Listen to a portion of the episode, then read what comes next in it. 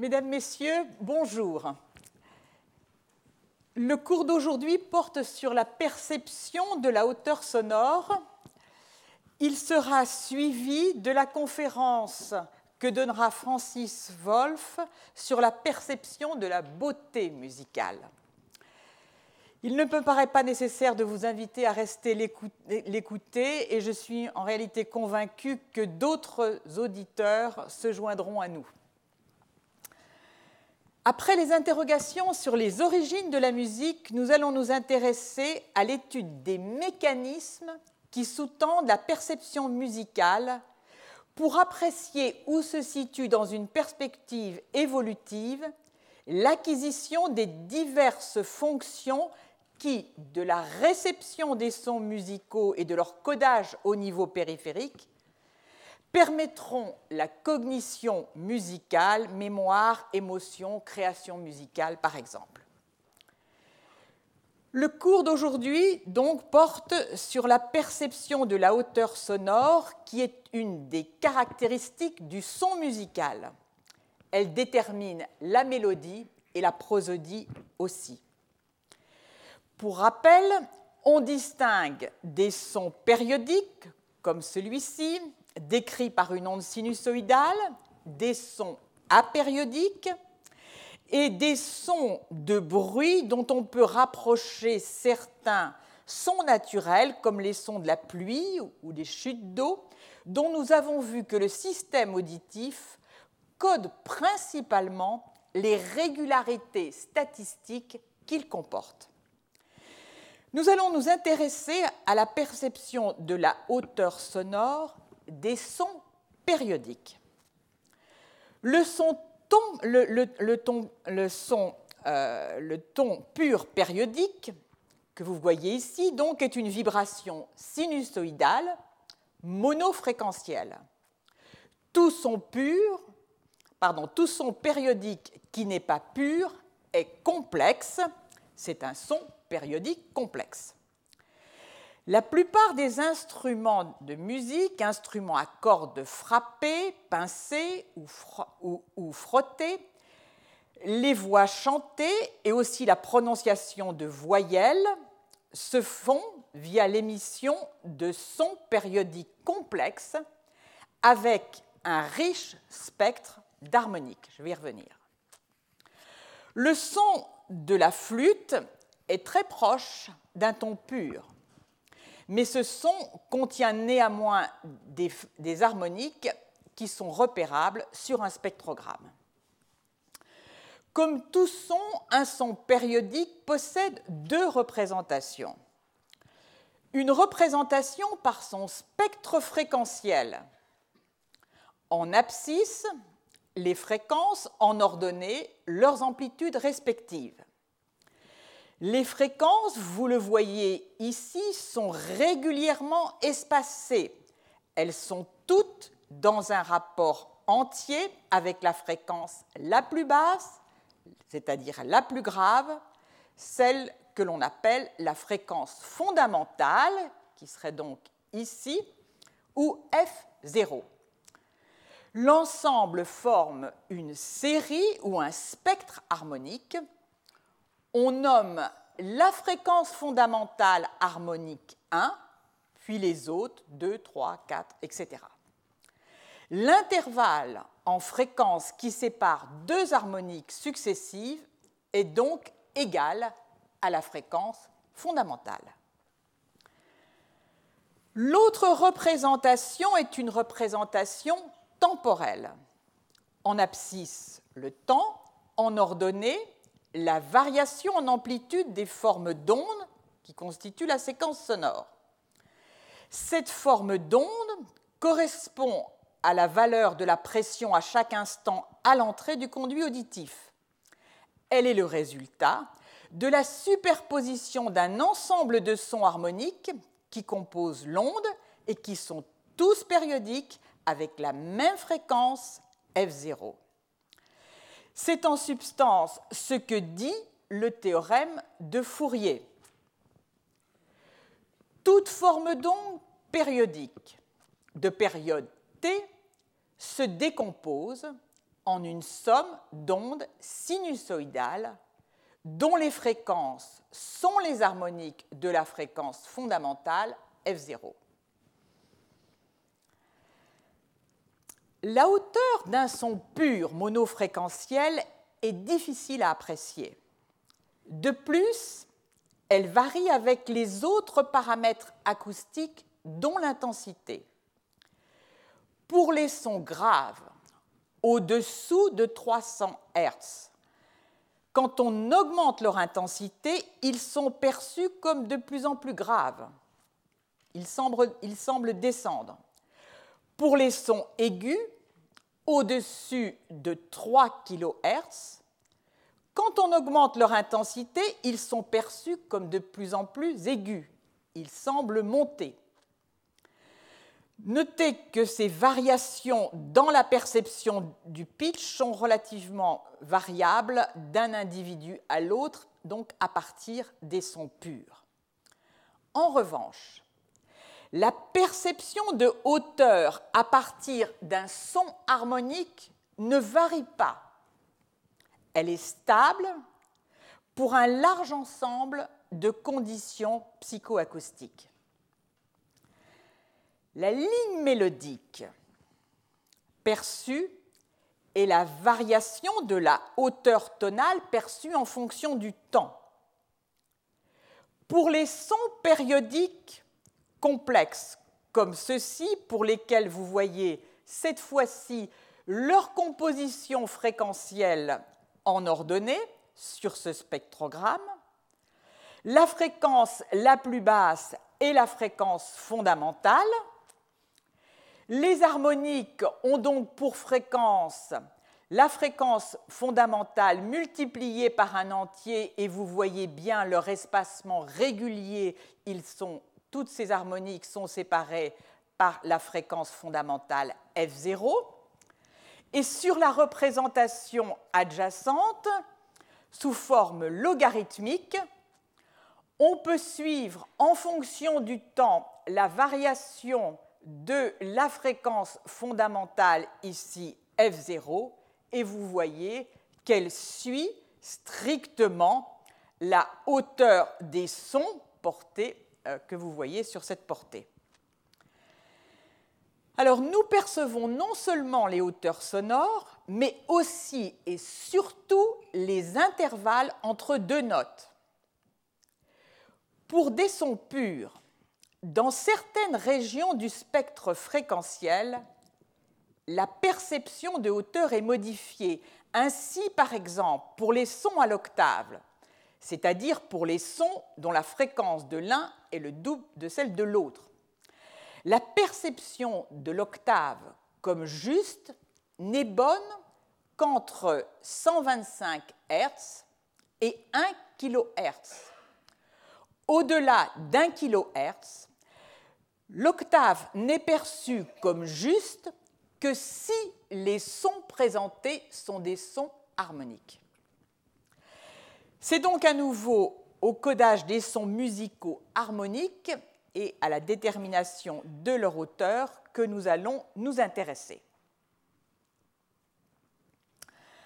Alors, le plan du cours. Nous allons nous intéresser donc au codage de la hauteur sonore au niveau périphérique, à la recherche des bases de ce codage périphérique et également du codage qui a lieu au niveau central, c'est-à-dire au niveau du cortex auditif.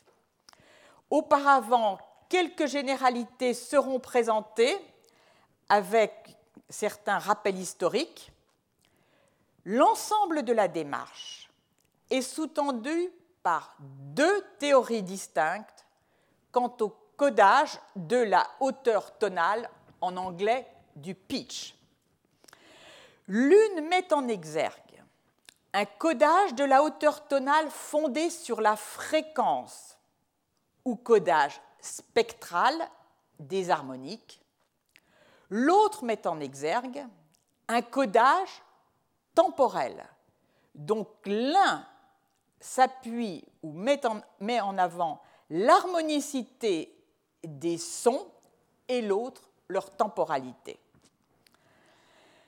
Alors aujourd'hui, le débat sur le codage du pitch se poursuit alimenté par des données obtenues au niveau du cortex à la recherche de neurones dont les propriétés de réponse seraient en accord avec une théorie plutôt que l'autre. La dernière étape est celle des fonctions cognitives liées à la perception de la hauteur tonale. Quelle origine, quelle signification peut-on attribuer à un son harmonique complexe en se, fondant, sur sa hauteur tonale? Nous ne discuterons pas ce point aujourd'hui. Alors les données sont très fournies au niveau périphérique, bien moins au niveau du cortex auditif et véritablement embryonnaires en ce qui concerne le traitement de la hauteur sonore au-delà du cortex auditif. Historiquement, Historiquement, dans son ouvrage Harmonie universelle publié en 1636, le scientifique français Marin Mersenne dit que frapper une corde produit cinq sons en plus du son naturel. Un son à l'octave, une octave plus haut, le son à la douzième, c'est-à-dire une octave plus la quinte, un son à la quinzième, deux octaves, et un quatrième son dont il dit qu'il est capable de le percevoir comme étant une septième majeure, c'est-à-dire surmontée d'une tierce majeure. Marin Mersenne introduit aussi la relation entre la vitesse de vibration des cordes et la hauteur sonore perçue. En 1701, Joseph Sauveur introduit le terme de son fondamental et de son harmonique. Le son fondamental étant le mode naturel de vibration d'une corde et les harmoniques étant ces autres modes vibratoires que vous voyez ici d'ordre supérieur. Jean-Philippe Rameau, en 1722, c'est-à-dire un peu plus de 20 ans plus tard, publie son traité de l'harmonie réduite à ses principes naturels. Jean-Philippe Rameau dira n'avoir pas eu connaissance des travaux de Joseph Sauveur sur les tons harmoniques. Quoi qu'il en soit, aux travaux de Joseph Sauveur et de Marin Mersenne, Jean-Philippe Rameau ajoute une dimension mathématique supplémentaire. Considérant que les notes à l'octave sont les mêmes du point de vue perceptif, il retient la division par 3 qui conduit à la 12e et la division par 5 qui conduit à la 17e. Ce qui veut dire que si l'on part d'un Do et que l'on ajoute la 12e, on est sur un Sol, et que si on ajoute la 17e, on est sur un Mi, et joué ensemble, on obtient Do, Mi, Sol, c'est-à-dire l'accord parfait, donc fait d'une suite de notes harmoniques. Revenons à la division de la corde par les premiers entiers produits. Division par 2, c'est l'octave supérieure qui est perçue. Division par 3, l'octave plus la quinte, la douzième. Division par 4, l'octave plus une quinte plus une quarte, ce qui équivaut à deux octaves. Division par 5, deux octaves plus une tierce majeure. Division par 6, deux, deux octaves plus une tierce majeure plus une tierce mineure. Alors nous allons passer maintenant à la sensation de hauteur tonale ou pitch et je vais introduire certains éléments à nouveau euh, historiques portant donc sur la façon dont serait perçue la hauteur sonore. Alors, la première proposition qui a été faite émane d'Auguste Siebeck en 1841. Il remarque que des séquences sonores dont le contenu spectral est différent, mais qui présentent une certaine, une même périodicité, produisent la même sensation de hauteur sonore. Alors ici, vous allez entendre, d'abord vous voyez ici donc le, spectre, la variation d'onde en fonction du, euh, temps pour quatre sons émis par la guitare, le piano, le saxophone et le violon. Vous reconnaissez les différentes harmoniques. Pour autant, comme le montre la variation des ondes en fonction du temps, le contenu fréquentiel est différent. Maintenant, la perception,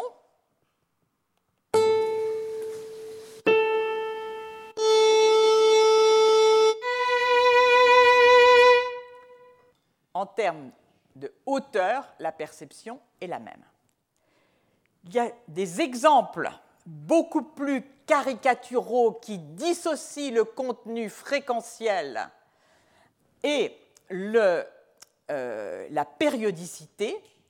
Ici, on peut montrer que pour ce spectre d'ondes, qui a la même périodicité dans les trois cas, donc pour lequel la périodicité en termes de spectre est la même, mais la variation temporelle des ondes différentes, la perception de la hauteur est la même.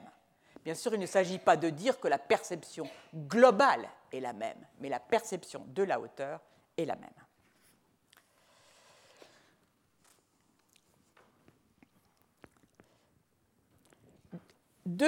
deux ans plus tard,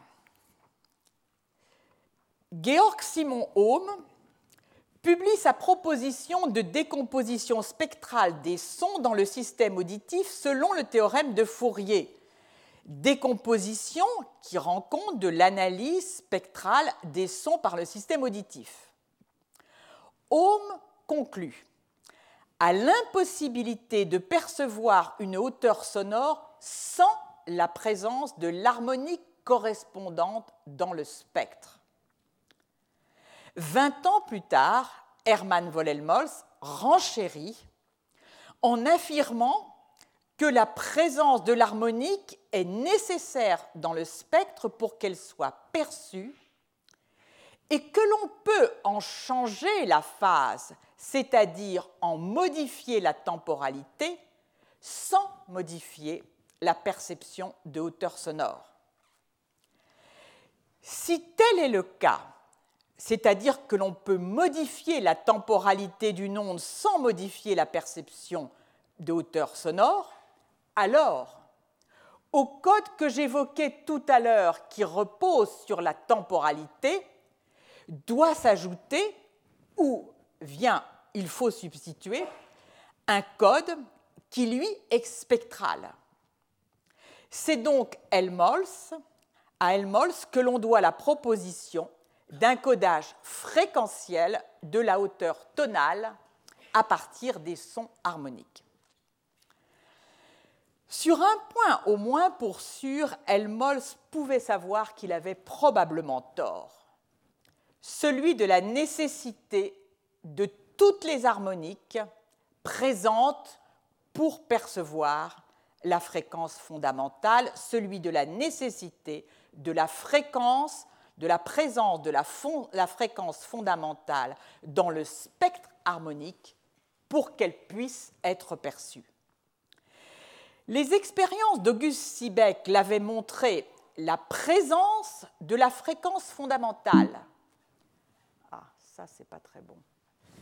Dans le spectre harmonique n'est pas nécessaire pour qu'elle soit perçue. Le débat sur la nécessité de la présence de la fréquence fondamentale dans le spectre sera tranché en 1938 par Schouten. Il soustrait du spectre harmonique la fréquence fondamentale et fait le constat qu'elle est toujours audible. Alors on nomme cette perception de la fréquence fondamentale absente la perception de la fréquence fondamentale manquante. On peut en faire l'expérience. on va la faire. Voilà. Vous allez tout d'abord entendre une suite de sons monofréquentiels. L'harmonique, ici donc, une suite harmonique qui comporte la, pardon, la, non, c'est plutôt autre, la fréquence euh, d'origine, la fréquence zéro. Puis ensuite de ça, on va soustraire chacune des harmoniques et vous allez voir qu'on peut soustraire un grand nombre d'harmoniques et avoir une perception de la hauteur tonale qui reste la même.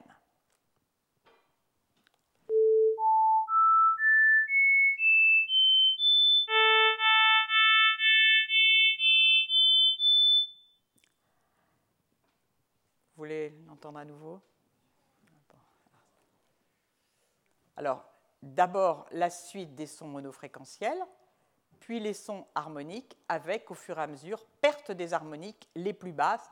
Dès le deuxième son, perte de la fréquence fondamentale, puis ici perte de la deuxième harmonique, perte de la troisième, etc.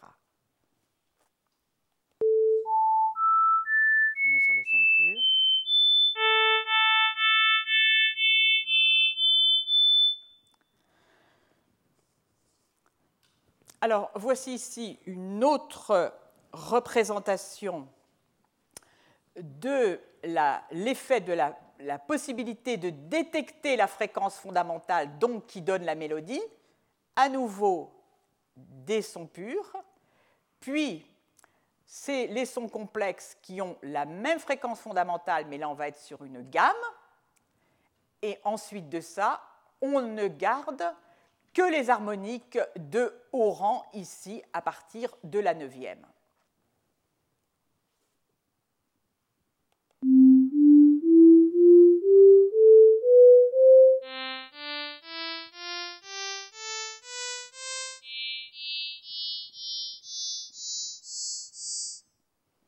Bon, je peux repasser si vous le souhaitez.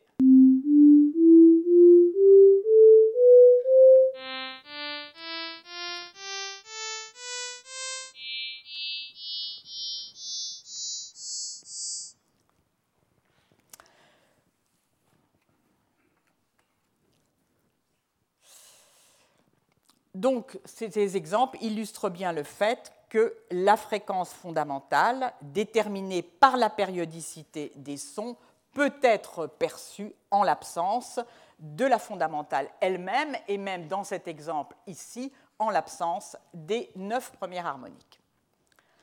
Bien que le son produit, à nouveau, ne vous donne pas, vous n'avez pas la même sensation de son produit, mais en ce qui concerne la hauteur, c'est la même.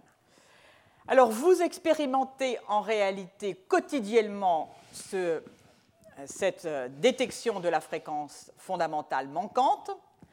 Lorsque vous dialoguez avec un interlocuteur au téléphone, les fréquences les plus basses, celles qui correspondent aux fréquences fondamentales, ne sont pas transmises. Par conséquent, c'est le cerveau de l'auditeur qui, à partir des harmoniques de la voix, reconstitue la fréquence fondamentale. Alors maintenant, nous allons passer une partie un peu plus physiologique. Plomb, en, en 1965, va apporter la preuve que les harmoniques sont analysées dans le contexte des bandes critiques. Je vais donc introduire ce concept de bande critique. Alors, la bande critique, Brian Moore l'a décrit comme suit. Donc, les sons, les composants sinusoïdaux sont séparés et codés de façon indépendante dans le nerf auditif à condition que leur fréquence de séparation soit suffisamment grande. Au-delà, le percept de tels sons sous la forme d'un entier cohérent dépend des représentations individuelles de ces différents composants qui vont être assemblés dans un stade ultérieur au niveau du système auditif. Alors historiquement, le concept est peut-être même plus clair. Il est introduit par Fletcher en 1940. Il découle de l'observation suivante. Si on mesure comment varie le seuil de détection d'un signal sinusoïdal en fonction de la largeur de bruit de bande pardon, d'un bruit masquant que l'on ajoute. On observe la chose suivante. Ici, donc, on va élargir la bande du bruit masquant, dont on maintient par ailleurs la densité. On mesure le seuil auquel le ton pur peut être ou est détecté en présence de cette bande de bruit masquant que l'on élargit. Donc l'expérience consiste à mesurer en, fonction de la largeur de bande de bruit l'intensité du seuil à partir duquel le ton pur est perçu. Alors que voit-on en ordonnée? Le seuil de détection du son pur en décibels, qui est un son de 2 kHz, et en abscisse la largeur de la bande du bruit masquant. Plus on élargit la bande, la bande de ce bruit masquant, plus le seuil de détection du son s'élève. C'est une réponse attendue. Le bruit devient de plus en plus couvrant. Il faut augmenter l'intensité du son test pour qu'il reste décelable. La largeur de la bande de bruit d'un son masquant. Ici, il s'agit d'un son de 50 Hz, est initialement étroite. On l'élargit jusqu'à 400 Hz et on voit que le seuil de détection du son pur s'élève en parallèle. On continue d'augmenter, d'accroître la largeur de la bande du son masquant et là, le seuil de détection du son test ne s'élève plus. L'augmentation de la largeur de bande du bruit masquant n'a plus d'effet. Ce résultat a été validé par un grand nombre d'expériences et interprété par Fletcher de la façon suivante. Au-delà d'une largeur de bande de 400 Hz, son élargissement, comme je vous le disais, n'a plus d'effet sur la perception du son test. En conséquence, écrit-il, comme l'avait suggéré Helmholtz, le système auditif se comporte comme un ensemble de filtres acoustiques, dit aussi filtres auditifs, dont les bandes passantes se chevauchent. Seuls les composants du bruit masquant dont la fréquence tombe dans le filtre qui laisse passer le son test ont un effet sur la perception de ce dernier. La largeur de bande au-delà de laquelle son élargissement spectral n'a plus d'effet sur la perception du son est dite bande critique. Ici, elle est de 400 Hz pour un son de 2 kHz. Ainsi, chez l'homme, on, décrit une trentaine de bandes critiques chevauchantes qui couvrent donc l'ensemble du spectre fréquentiel analysé au niveau cochléaire. Ultérieurement, un autre test pour mesurer la bande critique a été élaboré. La technique introduite par Patterson en 1976 sera ensuite affinée par Brian Moore. Son principe, on va à nouveau masquer un son pur, sinusoïdal, par du bruit. Mais là, on va créer une encoche dans ce bruit, dans le spectre de ce bruit, encoche qui est centrée sur la fréquence caractéristique du son pur, et à nouveau, on va mesurer le seuil de détection du son test en fonction de la largeur de l'encoche dans le bruit. Plus cette encoche s'élargit, plus le son test est perçu. Le seuil de détection du son pur est évalué en fonction de la largeur de l'encoche. L'intérêt de cette technique par rapport à la précédente est le fait que cette fois-ci, on maîtrise la région fréquentielle de détection du son test, on part d'un son test complètement masqué et on va progressivement permettre la détection du son sinusoïdal tout en restreignant strictement cette détection à l'encoche que l'on a créée dans le bruit blanc. On va également pouvoir en déduire une estimation de la forme de ces filtres qui laissent passer donc les différents sons purs. Alors, vous voyez ici un filtre qui est centré sur 1 kHz. Le filtre n'est pas rectangulaire.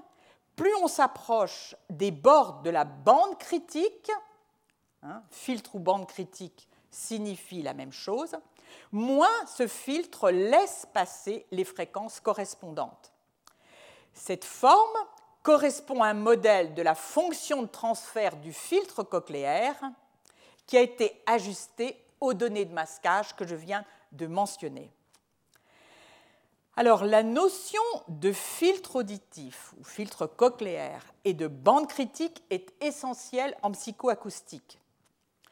On en produit aussi une représentation rectangulaire équivalente, abrégée en ERB, qui correspond à un filtre rectangulaire dont l'énergie de sortie est équivalente à l'énergie ici située sur cette courbe, mais qui a une représentation rectangulaire.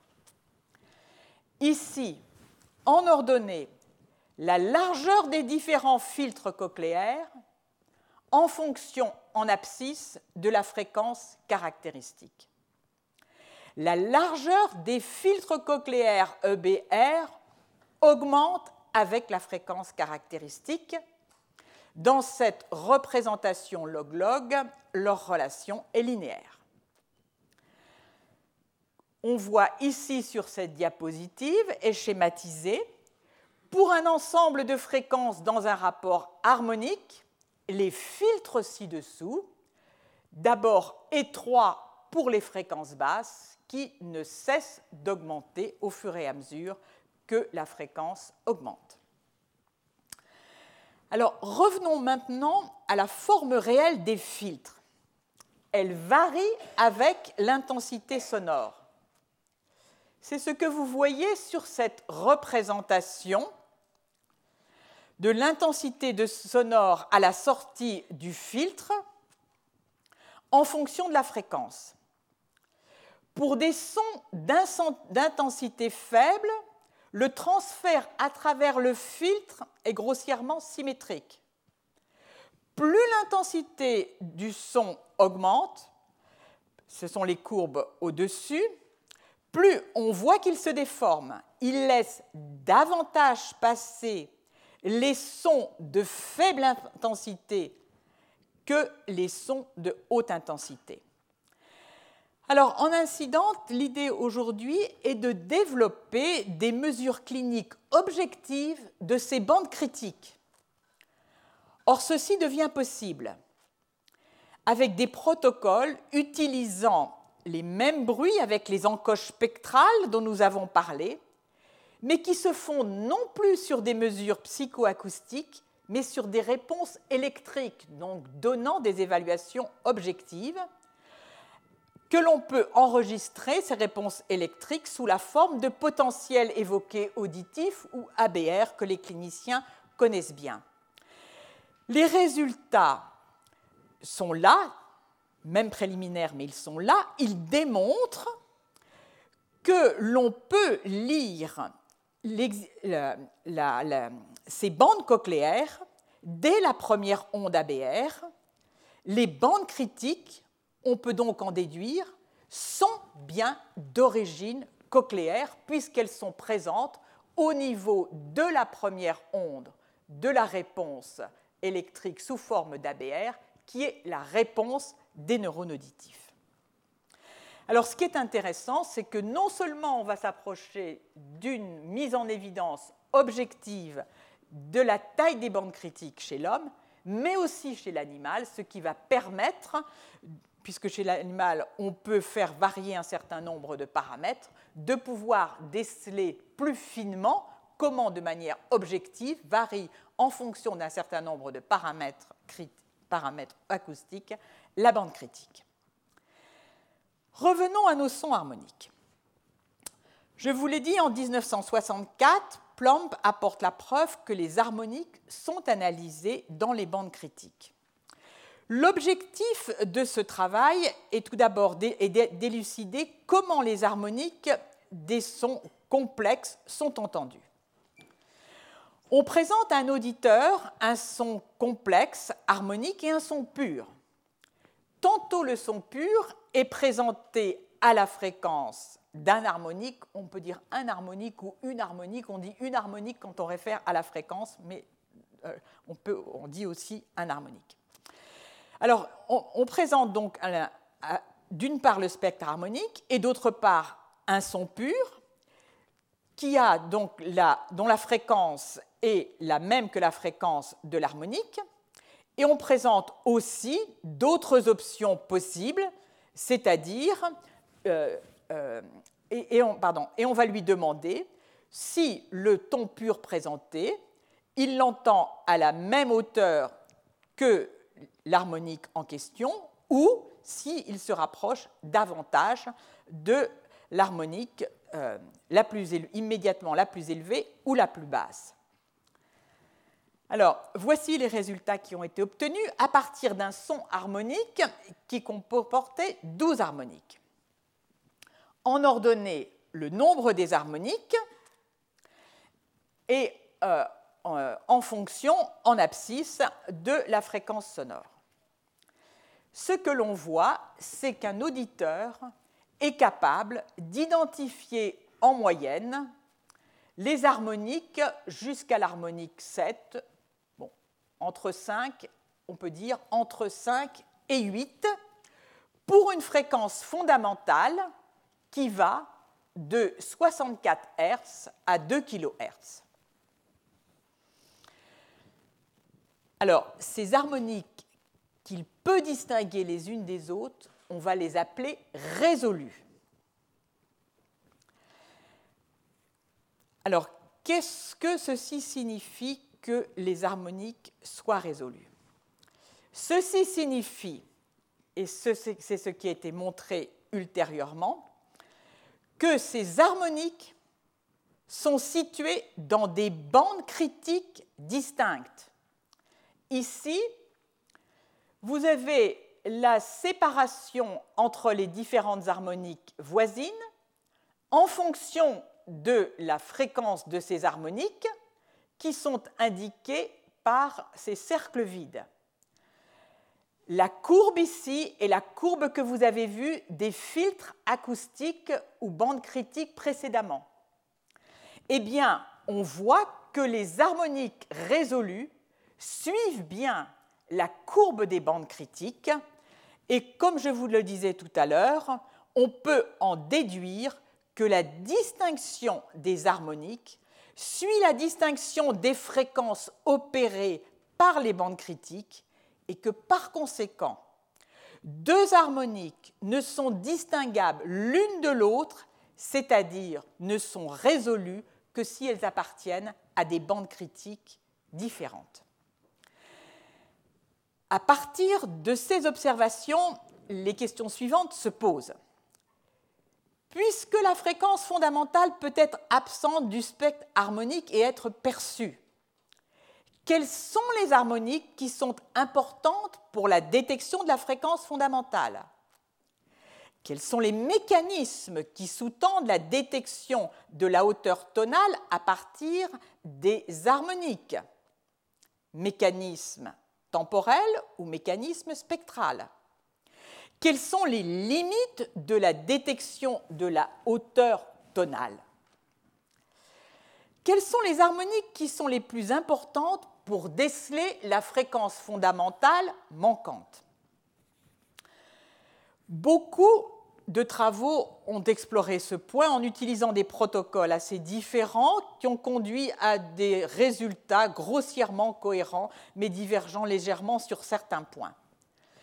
Il y a accord sur l'existence ah, pardon, il y a accord sur l'existence pour un spectre fréquentiel d'harmoniques dominantes qui vont permettre de percevoir la fondamentale manquante. Quelles sont-elles? Ce sont les harmoniques 2, 3, 4 et même 5, ces fameuses harmoniques dont je vous ai dit en première approximation, de façon un peu superficielle, parce qu'en réalité, nous le verrons, ceci dépend de la fréquence fondamentale et donc de la fréquence des différentes harmoniques, mais retenez que les fréquences harmoniques, les harmoniques qui permettent de déceler la fréquence fondamentale manquante sont principalement en termes psychoacoustiques les harmoniques de Baran 2, 3, 4, 5. Quels sont les mécanismes qui sous-tendent la détection de la hauteur tonale? Nous venons de voir qu'il existe des harmoniques complexes, des harmoniques résolues et des harmoniques qui par conséquent ne vont pas être les harmoniques les plus hautes qui sont non résolues. Au début des années 90, la question se pose ainsi. Beaucoup de sons périodiques de notre environnement ont des harmoniques faibles qui sont résolues et d'autres plus élevés qui ne le sont pas. Il est proposé que leur détection respective mette en jeu des mécanismes différents. Et l'ensemble des résultats, aujourd'hui, paraissent étayer cette proposition. Pour les harmoniques résolues, on suppose que chacune d'elles, comme je l'ai dit, appartient à une bande critique distincte et qu'à ce, stade, ce stade, on appelle filtre cochléaire. L'extraction de la fréquence fondamentale F0, puisque chaque harmonique est dans un filtre différent, ne pourra se faire que lorsque l'information contenue dans les diverses bandes critiques aura convergé sur un même circuit neuronal, voire un même neurone qui pourra intégrer les données venues de différents filtres cochléaires. En revanche, pour les harmoniques de haut rang qui sont non résolues parce qu'elles sont, et nous en verrons d'amples illustrations, dans le même filtre cochléaire, elles peuvent interagir les unes avec les autres. Leur interaction va faire apparaître la fréquence fondamentale. Je m'explique. Là, on retrouve la proposition de Schouten. La temporalité des potentiels d'action sur le nerf auditif suit les variations de hauteur du pitch, et c'est ce qu'ont montré euh, euh, Cariani et Delgut. Ils ont procédé à des enregistrements des potentiels d'action sur le neurone en réponse à un son dont vous voyez ici la forme d'onde en A. En B, les histogrammes de décharge sur un ensemble de neurones distincts du nerf auditif dont la fréquence caractéristique s'étend de 200 Hz à plus de 5 kHz. On voit donc des pics régulièrement espacés. Or, ces pics ont précisément la fréquence de, qui correspond à la fréquence fondamentale F0. Ils sont distincts les uns des autres par la fréquence F0. Donc il y a bien clairement un codage temporel au niveau des neurones auditifs. Christopher Plack et Andrew Oxenham ont fait remarquer que dans des régions cochléaires dédiées à l'analyse des hautes fréquences, la vibration de la membrane basilaire, je vous repasse, on, se situe par ici, pour deux fréquences proches que provoquent des harmoniques non résolues va conduire à l'apparition de battements dans la vibration de la membrane basilaire qui introduit la périodicité dont la fréquence est celle de la fréquence fondamentale. D'où le fait que sur l'ensemble des neurones, les décharges sont synchronisées à la fréquence fondamentale. Cette fréquence F0 va moduler l'activité de décharge des neurones qui répondent à ces, harmoniques de fréquence élevée. Alors, on est ici donc à la base de la cochlée qui répond aux hautes fréquences. Cette diapositive illustre donc la vibration de la membrane basilaire et maintenant avec euh, la présence des harmoniques de basse fréquence qui sont résolues et des harmoniques de haute fréquence qui ne le sont pas. Il existe des méthodes qui permettent de mettre en évidence l'existence d'un codage temporel des harmoniques. Elle consiste à en décaler les phases. Si dans un spectre harmonique, on décale les phases des harmoniques, comme le montre le théorème de Fourier, on ne modifie pas le spectre fréquentiel. En revanche, on modifie la représentation temporelle des ondes.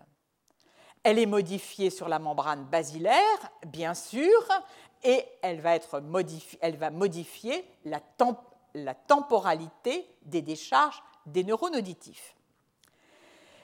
L'appréciation de l'effet de ce décalage de phase sur la détection de la hauteur de la, fréquence fondamentale peut, peut se faire par l'appréciation de la modification dans la précision de la sensibilité à la détection de la fréquence fondamentale en fonction des phases. Cette précision, elle va être mesurée par la plus petite modification de la fréquence fondamentale que l'on est capable de percevoir. Alors, l'introduction des changements de phase peut se faire par deux types d'approches qui sont les plus utilisées.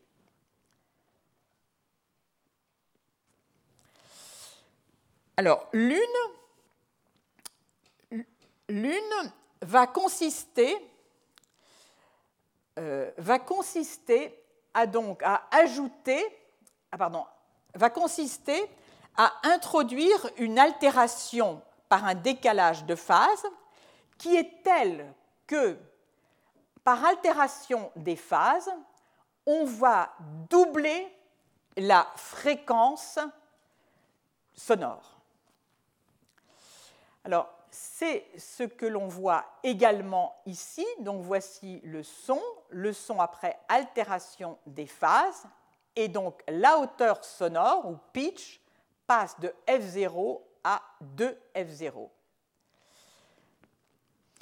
Ceci, c'est ce que je vous ai montré ici était pour un son monofréquentiel et ici pour les harmoniques, où vous allez, j'espère, pouvoir percevoir cette modification de phase, l'effet sur la perception de la hauteur tonale, ici sans modification de phase, la phase alternée, sans modification de phase, etc. Alors d'abord les sons purs, puis, nous allons à ces sons.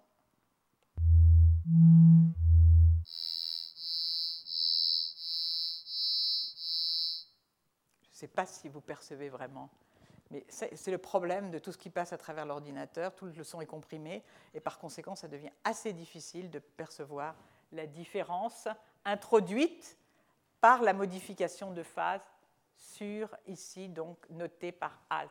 Vous voulez réécouter?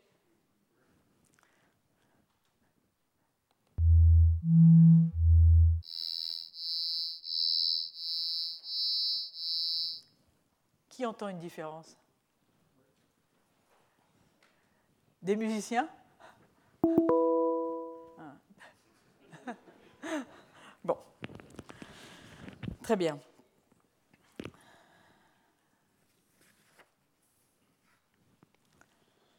Alors, il existe une autre façon de modifier les phases qui est un peu, un peu différente et qui va donc euh, conduire au passage de décharges de, ce, pardon, de euh, euh, formes d'ondes de ce type en fonction du temps par l'introduction de phases que l'on dit de Schröder, donc, où on a effectivement, on modifie le phasage entre les différentes harmoniques. Alors, voyons quels sont les effets de la modification des phases en fonction du rang des harmoniques. En d'autres termes, y a-t-il certaines harmoniques qui sont sensibles au décalage de phase, donc perçues sur un mode temporel, et d'autres qui ne le sont pas et qui par conséquent sont perçues sur un mode spectral? Alors, dans l'expérience euh, dont les résultats sont représentés ici, est présenté un son harmonique qui comporte 11 harmoniques. On va changer les harmoniques présentées. On va à chaque point. Tantôt, l'harmonique la plus basse euh, est la quatrième, la septième, la dixième, la treizième, etc. Et on va mesurer quelle est la sensibilité de la détection de la fréquence fondamentale. Plus le chiffre ici s'élève, plus la sensibilité à la fréquence fondamentale baisse. En noir, la discrimination de la fréquence fondamentale en ordonnée en fonction de, de l'harmonique la plus basse qui est présente dans le spectre. On voit que la perte des harmoniques les plus basses, pardon, on voit que au fur et à mesure que s'élève, qu'on l'on perd les harmoniques les plus basses, la perception euh, dépend donc des harmoniques plus élevées et elle devient de moins en moins bonne qualité. On applique maintenant un décalage de phase à ces harmoniques. Pour les harmoniques qui donnaient une sensibilité forte, c'est-à-dire dont l'harmonique la plus basse était la septième ou la dixième, il n'y a pas de modification dans la sensibilité de la détection de la fréquence fondamentale. Par contre, dès que l'on applique ces phases de Schröder un spectre harmonique dans lequel sont manquantes les harmoniques jusqu'à la dixième, on s'aperçoit que la sensibilité devient de moins en moins bonne. En conséquence, on en conclut que ce sont les harmoniques, que les, que les harmoniques de haut rang sont extraites sur un mode temporel.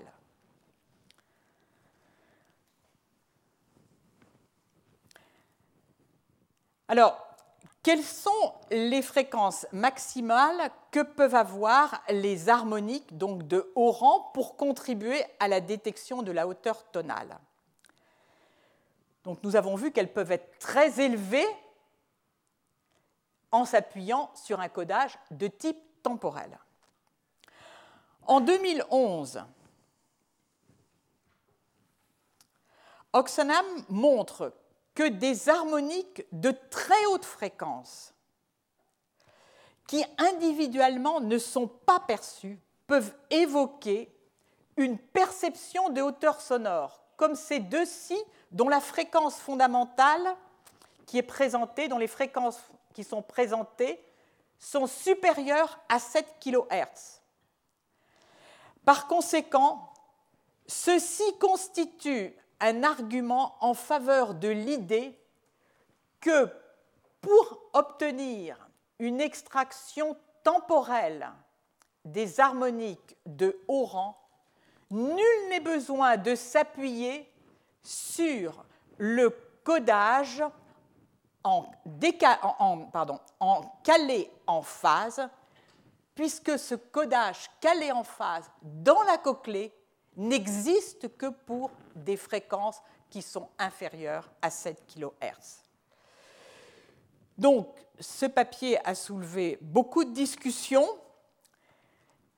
Une autre, la proposition alternative qui était à ce moment-là proposée par ces auteurs est qu'il existe au niveau central une sorte de patron des différentes harmoniques et que tout son harmonique arrivant puisse être comparé à ce patron central, ce patron ayant la possibilité de coder la fréquence fondamentale.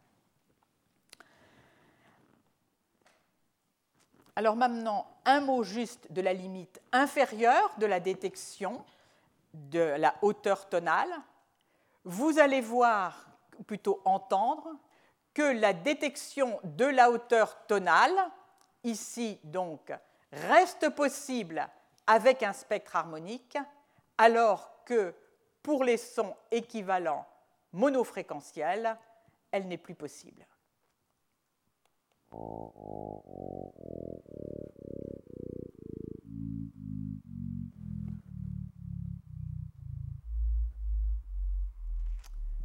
Voilà, ceci illustre toute la puissance de l'harmonicité pour percevoir les sons.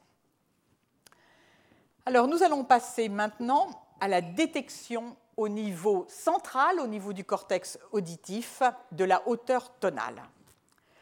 Je vais m'appuyer sur deux articles. Euh, les auteurs sont les mêmes, Daniel Bendor et Wang. Alors le premier article est un article qui a été publié en 2005 dans la revue Nature. C'est un article qui porte sur l'analyse au niveau cortical des réponses à la hauteur tonale chez le marmouset. Alors le marmouset est distant de l'homme de 40 millions d'années. Pourquoi est-ce un animal qui nous intéresse tout particulièrement? C'est un animal qui vocalise et qui a une communication par les vocalisations. Donc les vocalisations ont véritablement une valeur écologique.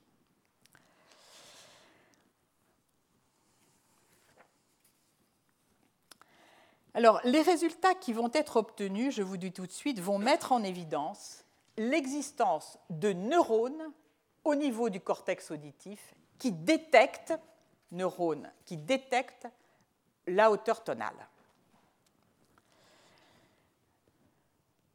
Alors, ce sont des enregistrements extracellulaires de la réponse de neurones individuels, ici en A et B, réponse à un son pur, ou plutôt à des sons purs. Alors, on voit que ce neurone, comme celui à côté, répondent à des sons purs, dans une gamme fréquentielle, ici autour de 300 Hz et ici autour de 500 Hz. Puis, on procède à des enregistrements, mais cette fois-ci, le singe est mis en présence de sons harmoniques. Donc vous voyez ici le spectre. Pour ce son harmonique, tantôt on présente les neuf premières harmoniques et à chaque fois on décale d'une harmonique. Pour ce neurone, on voit que quel que soit le contenu harmonique du spectre, il répond. En revanche, cet autre neurone, qui répondait très bien à un son pur, ne répond pas du tout à un son harmonique. Les auteurs ont également montré que certains neurones sont capables de répondre à des sons harmoniques qui ne comportent pas la fréquence fondamentale, et seulement lorsque seuls trois harmoniques sont présentées, et quel qu'en soit le rang. Ils vont définir des neurones répondant à la hauteur tonale par les caractéristiques suivantes. Ces neurones répondent à un ton pur. Et ils répondent à une suite harmonique qui ne présente pas le ton pur. Mais ces neurones ne répondent pas individuellement à chacune des harmoniques. Donc c'est véritablement ce que l'on attend de neurones qui, détectent la hauteur tonale. Détectent le son pur, ils détectent une suite A harmonique privée de son pur, mais ils ne détectent pas individuellement chacune des harmoniques. Où sont situés ces neurones? Eh bien, les divers, ici, c'est une représentation du cortex auditif primaire A1 et de ses régions R et RL, avec la carte tonotopique indiquée par le code couleur. Les petits points euh, montrent les emplacements euh, auxquels euh, les différents neurones ont été enregistrés. Et les carrés ici indiquent l'emplacement des neurones qui ont répondu sous la forme que l'on appellera maintenant spécifique du pitch, c'est-à-dire réponse à la fréquence fondamentale, réponse aux harmoniques sans la fréquence fondamentale et absence de réponse euh, aux harmoniques pris individuellement. Au total, dans cette région qui progressivement a reçu le nom de centre du pitch, ce sont environ 40% des neurones qui présentent cette caractéristique.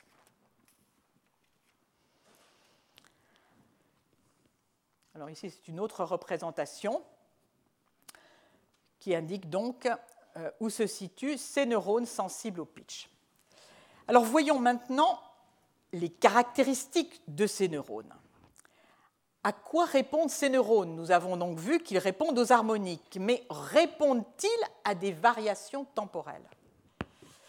Alors là, il s'agit de, données moyennées sur plusieurs neurones. Et ce qui est fait, c'est que dans cette suite harmonique, on introduit des variations temporelles. Plus la variation temporelle est importante, plus le taux de décharge baisse. Donc, d'une certaine façon, au moins certains de ces neurones sont sensibles à la composante temporelle des harmoniques. Autre élément, ces neurones sont-ils sensibles à ce que l'on appelle les bruits itérés ou bruits d'ondulation itérative abrégés en IRN que vous voyez ici. Ce sont des bruits qui sont engendrés à partir d'un bruit sans périodicité temporelle, mais qu'on translate un certain nombre de fois, et, donc les bruits se superposent les uns aux autres. Et on obtient ainsi un bruit à large bande ondulée. Plus le nombre de répétitions est important, plus ce se deviennent visibles un certain nombre de fréquences. Fréquences dont la périodicité est la périodicité de la translation du bruit blanc. Alors, petit à petit, elles donnent une impression de répéter, ces fréquences répétées vont donner donc la perception de la hauteur tonale, perception qui à nouveau est fondée sur la périodicité, c'est-à-dire est fondée sur une composante temporelle. Je vais vous faire entendre ces bruits qui sont régulièrement utilisés.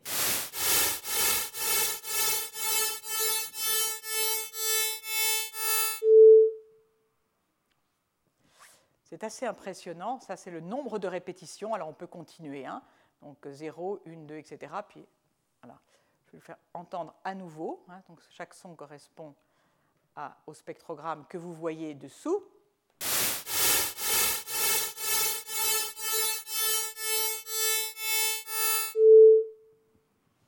Pas très agréable. Hein. Alors, comment répondent ces neurones? Eh bien, ces neurones spécifiques du pitch ont une autre marque de leur aptitude à répondre à des indices temporels. Plus on présente des sons dont l'itération est importante, plus il décharge. Dernier élément,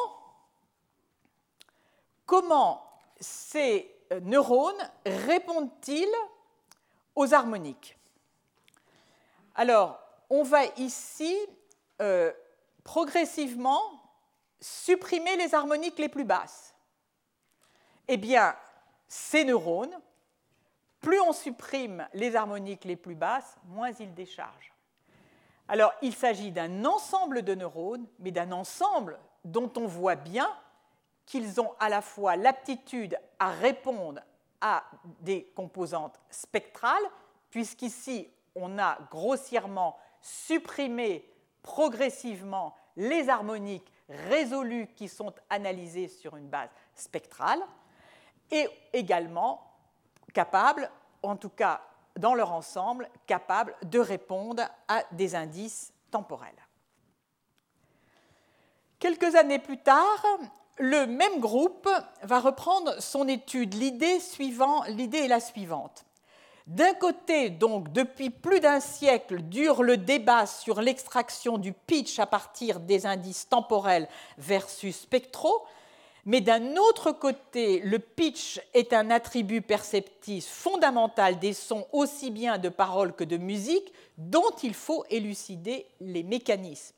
Et donc l'idée est qu'en poussant la caractérisation des neurones corticaux, sous réserve donc, comme je vous le laisse entendre, qu'elle soit suffisamment approfondie, on doit pouvoir apporter via la caractérisation de ces neurones corticaux qui répondent au pitch des éléments susceptibles d'éclairer le débat qui porte donc sur les indices temporels versus spectraux du pitch.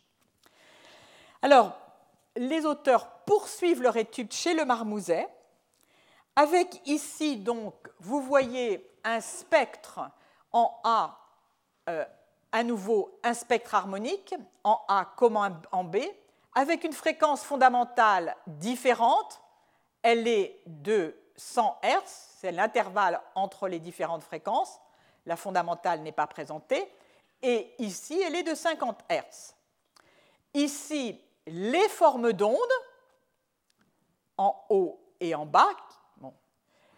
Ensuite de ça, on applique ce que l'on appelle, on va faire un traitement euh, sur ces ondes qui va consister, comme je vous le disais tout à l'heure, à alterner les phases, c'est-à-dire que les harmoniques successives sont mises en quadrature et comme le montre le schéma d'autocorrélation, en les mettant en quadrature, on augmente leur fréquence. Alors, dans le schéma d'autocorrélation, on corrèle un signal avec lui-même après l'avoir translaté dans le temps. Si le signal est périodique, la fonction de corrélation va refléter les répétitions temporelles du signal de façon robuste au bruit. Donc, ce traitement d'autocorrélation est très souvent utilisé. Alors, on va évaluer la perception que les marmousets ont des sons harmoniques qui ont subi ou non une alternance de leur phase. Les marmousets ont été, avant l'épreuve, entraînés à la reconnaissance de la fréquence F0 et de la fréquence 2F0. Ici, ce serait F0 et ici 2F0. À partir de sons harmoniques qui ne comportent que des harmoniques entre 4 et 12 et dont la fréquence fondamentale est variable. La fréquence fondamentale s'étage de 150 Hz à 900 Hz. On leur présente alternativement la fréquence F0 et la fréquence de F0. Les résultats ici en A sont portés sur cette droite en bleu. Ils, sont, ils détectent quasiment systématiquement la fréquence fondamentale à F0 et à 2F0, donc à partir du spectre harmonique comportant les harmoniques de 4 à 12. On passe alors à d'autres stimulations sonores où on a alterner les phases comme je vous les présenté tout à l'heure et on regarde cette fois-ci la réponse des marmousets sur un spectre fréquentiel dont on a alterné alt les phases.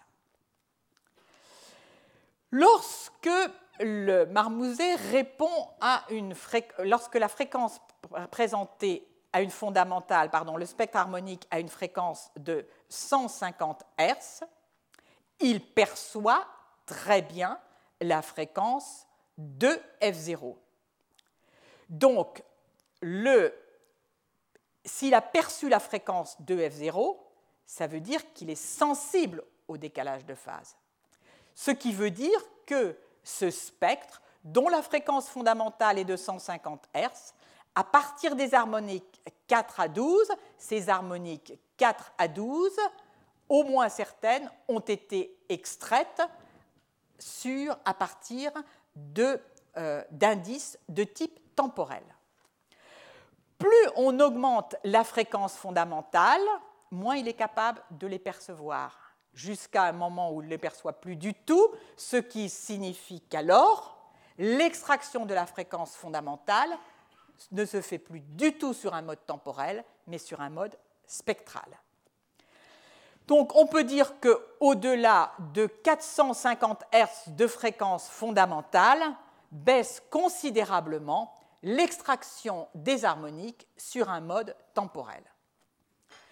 Alors on s'interroge maintenant sur la nature des harmoniques qui, dans ce son complexe, dans un son complexe ici qui m'amène à une fréquence de 150 Hz, quelles sont les harmoniques qui ont permis cette détection fondée sur les indices temporels? Alors on va présenter au singe les harmoniques de bas rang, de plus faible fréquence, de fréquence moyenne et de haute fréquence. Et que voit-on? L'extraction de la fréquence fondamentale sur les indices temporels se fait chez le singe en cohérence avec ce que nous avons vu auparavant chez l'homme, se fait sur les fréquences temporelles, à partir des fréquences pardon, harmoniques les plus élevées.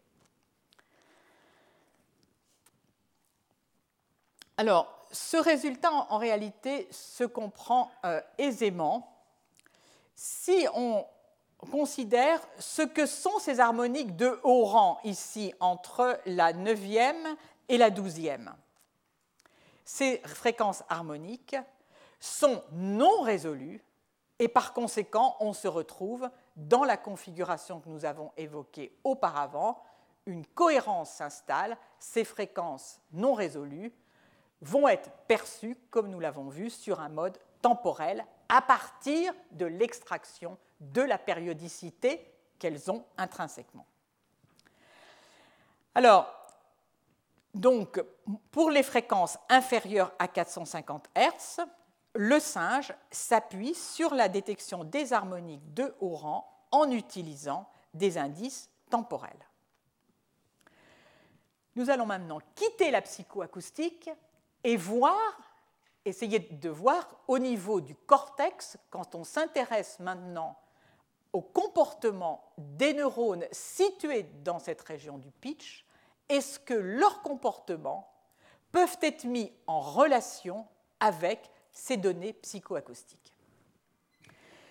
Les auteurs vont à nouveau enregistrer au niveau de cette région ici indiquée en rouge comme le centre du pitch, les réponses, mais cette fois-ci, ce qu'ils vont présenter, ce sont les réponses individuelles des neurones.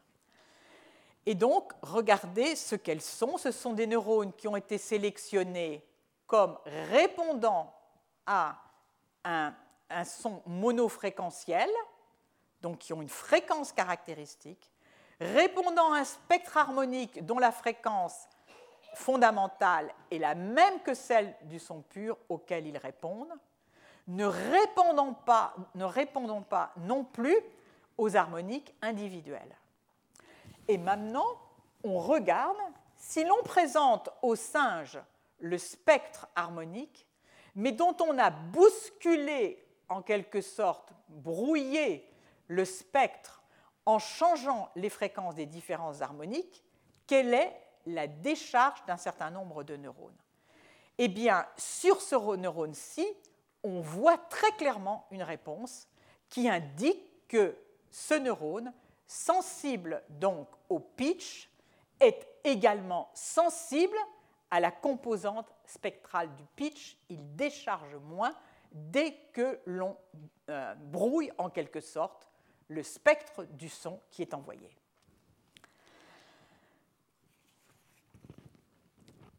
Alors, poursuivant cette analyse des neurones un à un, les auteurs vont déceler par exemple des neurones de ce type, ici, dont le taux de décharge, en bleu, un son monofréquentiel indique qu'il euh, donc, a une fréquence caractéristique qui se situe autour de 115 Hz, donc en bleu, et en rouge, lorsque l'on alterne les phases, le neurone lui-même répond à l'alternance des phases. Alors quand je dis le neurone, le neurone répond, je vous rappelle que c'est le son dont on alterne les phases. Eh bien, on voit que ce neurone, à lui seul, a la propriété de répondre à l'altération de phase. Donc, il s'agit d'un neurone qui répond aux indices temporels cette fois-ci. Alors, reprenant les données de la psychoacoustique, les auteurs vont classer l'ensemble des neurones répondant au pitch qu'ils ont enregistré, une vingtaine de neurones, en fonction de leur fréquence fondamentale.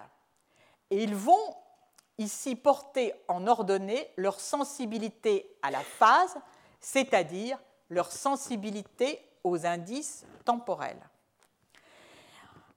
Alors, que voit-on? Eh bien, qu'il y a une très grande, qu'on peut classer les neurones en deux groupes. On ne s'intéresse qu'aux cercles qui correspondent aux sons qui ont été présentés sous forme harmonique. Quand les neurones ont, une fréquence caractéristique inférieure à 450 à gauche de la ligne verticale, euh, en noir, ils sont sensiblement plus sensibles à l'alternance de phase que ne le sont les neurones dont la fréquence caractéristique est supérieure à 450. Donc ce résultat, qui est totalement en cohérence avec ce, qui était, ce que nous avons vu au niveau acoustique, c'est-à-dire où nous avions vu que pour des fréquences faibles, inférieures à 450, l'animal répondait avec des indices temporels et au-delà de 450 avec des indices spectraux, on le retrouve au niveau des enregistrements des neurones individuels. Alors, quelles sont les harmoniques qui confèrent à ce neurone, neurone son aptitude à répondre à un mode temporel?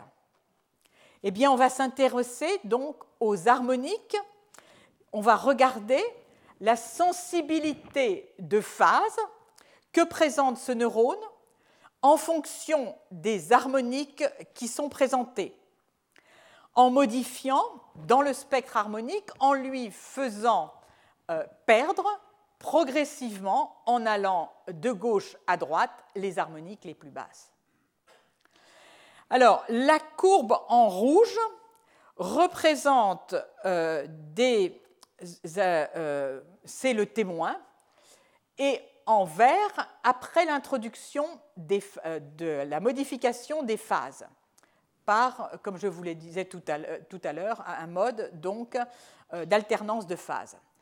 Eh bien, on voit que la sensibilité aux phases s'accroît lorsqu'on perd lorsqu'on cesse de présenter les harmoniques les plus basses du spectre.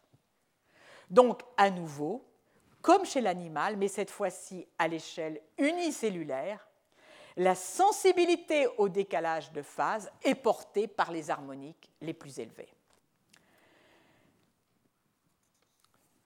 Je trouve que c'est relativement impressionnant de voir qu'un neurone individuellement reproduit les caractéristiques qui ont été observées au niveau psychoacoustique.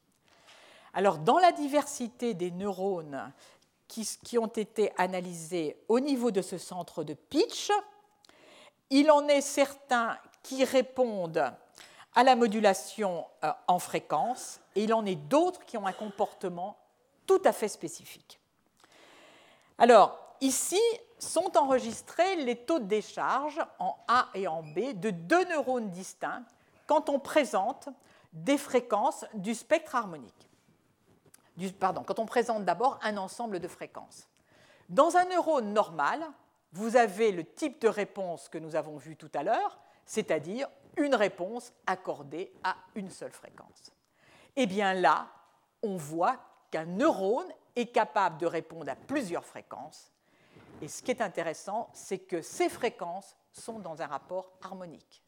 Donc il existe aussi, au niveau de ce centre de pitch, des neurones qui répondent véritablement au spectre euh, harmonique.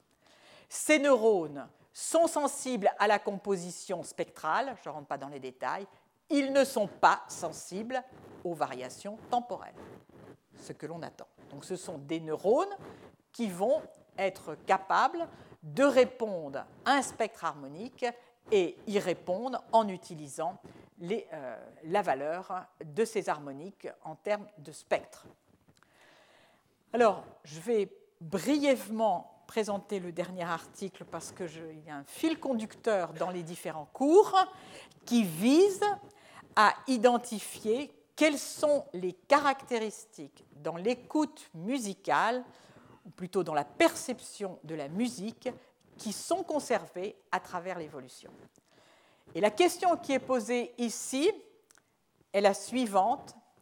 Est-ce que les primates utilisent les mêmes euh, mécanismes pour percevoir la hauteur tonale que les hommes? Alors, j'ai donné quelques éléments hein, qui peuvent vous paraître répondre déjà en partie à la question, mais de façon récurrente dans la littérature, on trouve que tel n'est pas le cas. Ici, cette étude systématique, je pense, clôt le débat et elle le clôt de façon intéressante elle s'intéresse non pas au macaque, qui est beaucoup plus proche de l'homme, mais euh, au marmouset, dont je vous ai dit qu'il était distant de l'homme de 40 millions d'années. Il va être présenté un marmouset, un ensemble de marmousets, euh, des sons, et les questions qui sont posées sont les suivantes.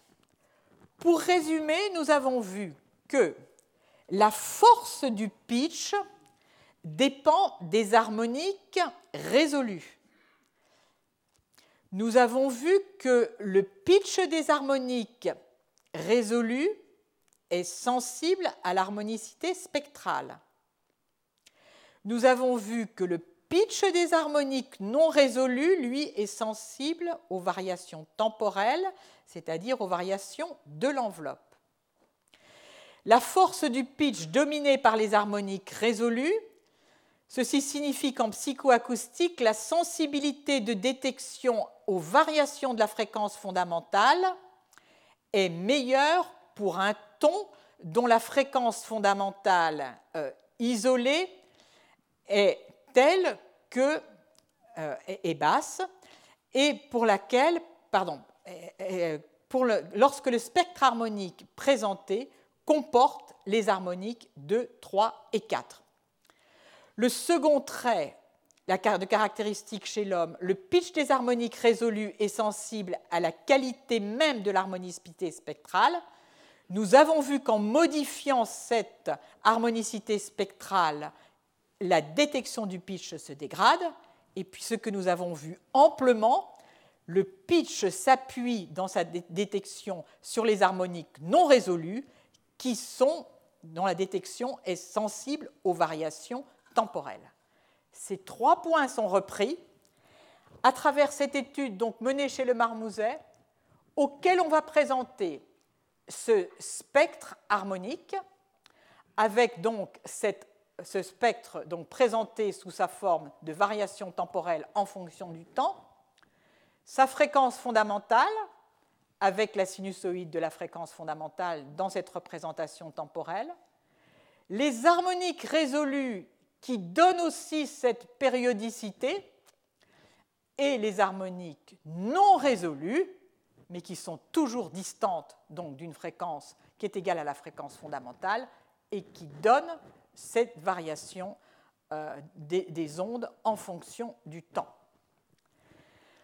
On va ensuite apprécier la, la façon dont le marmouset est capable de percevoir la hauteur tonale en fonction des quatre sons qui lui sont présentés, le spectre total, la fréquence fondamentale, les harmoniques de haut rang et les harmoniques non résolues.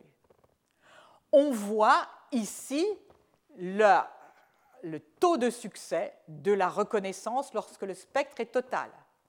La fréquence fondamentale, comme nous l'avons vu, permet à elle seule très mal de percevoir la hauteur tonale.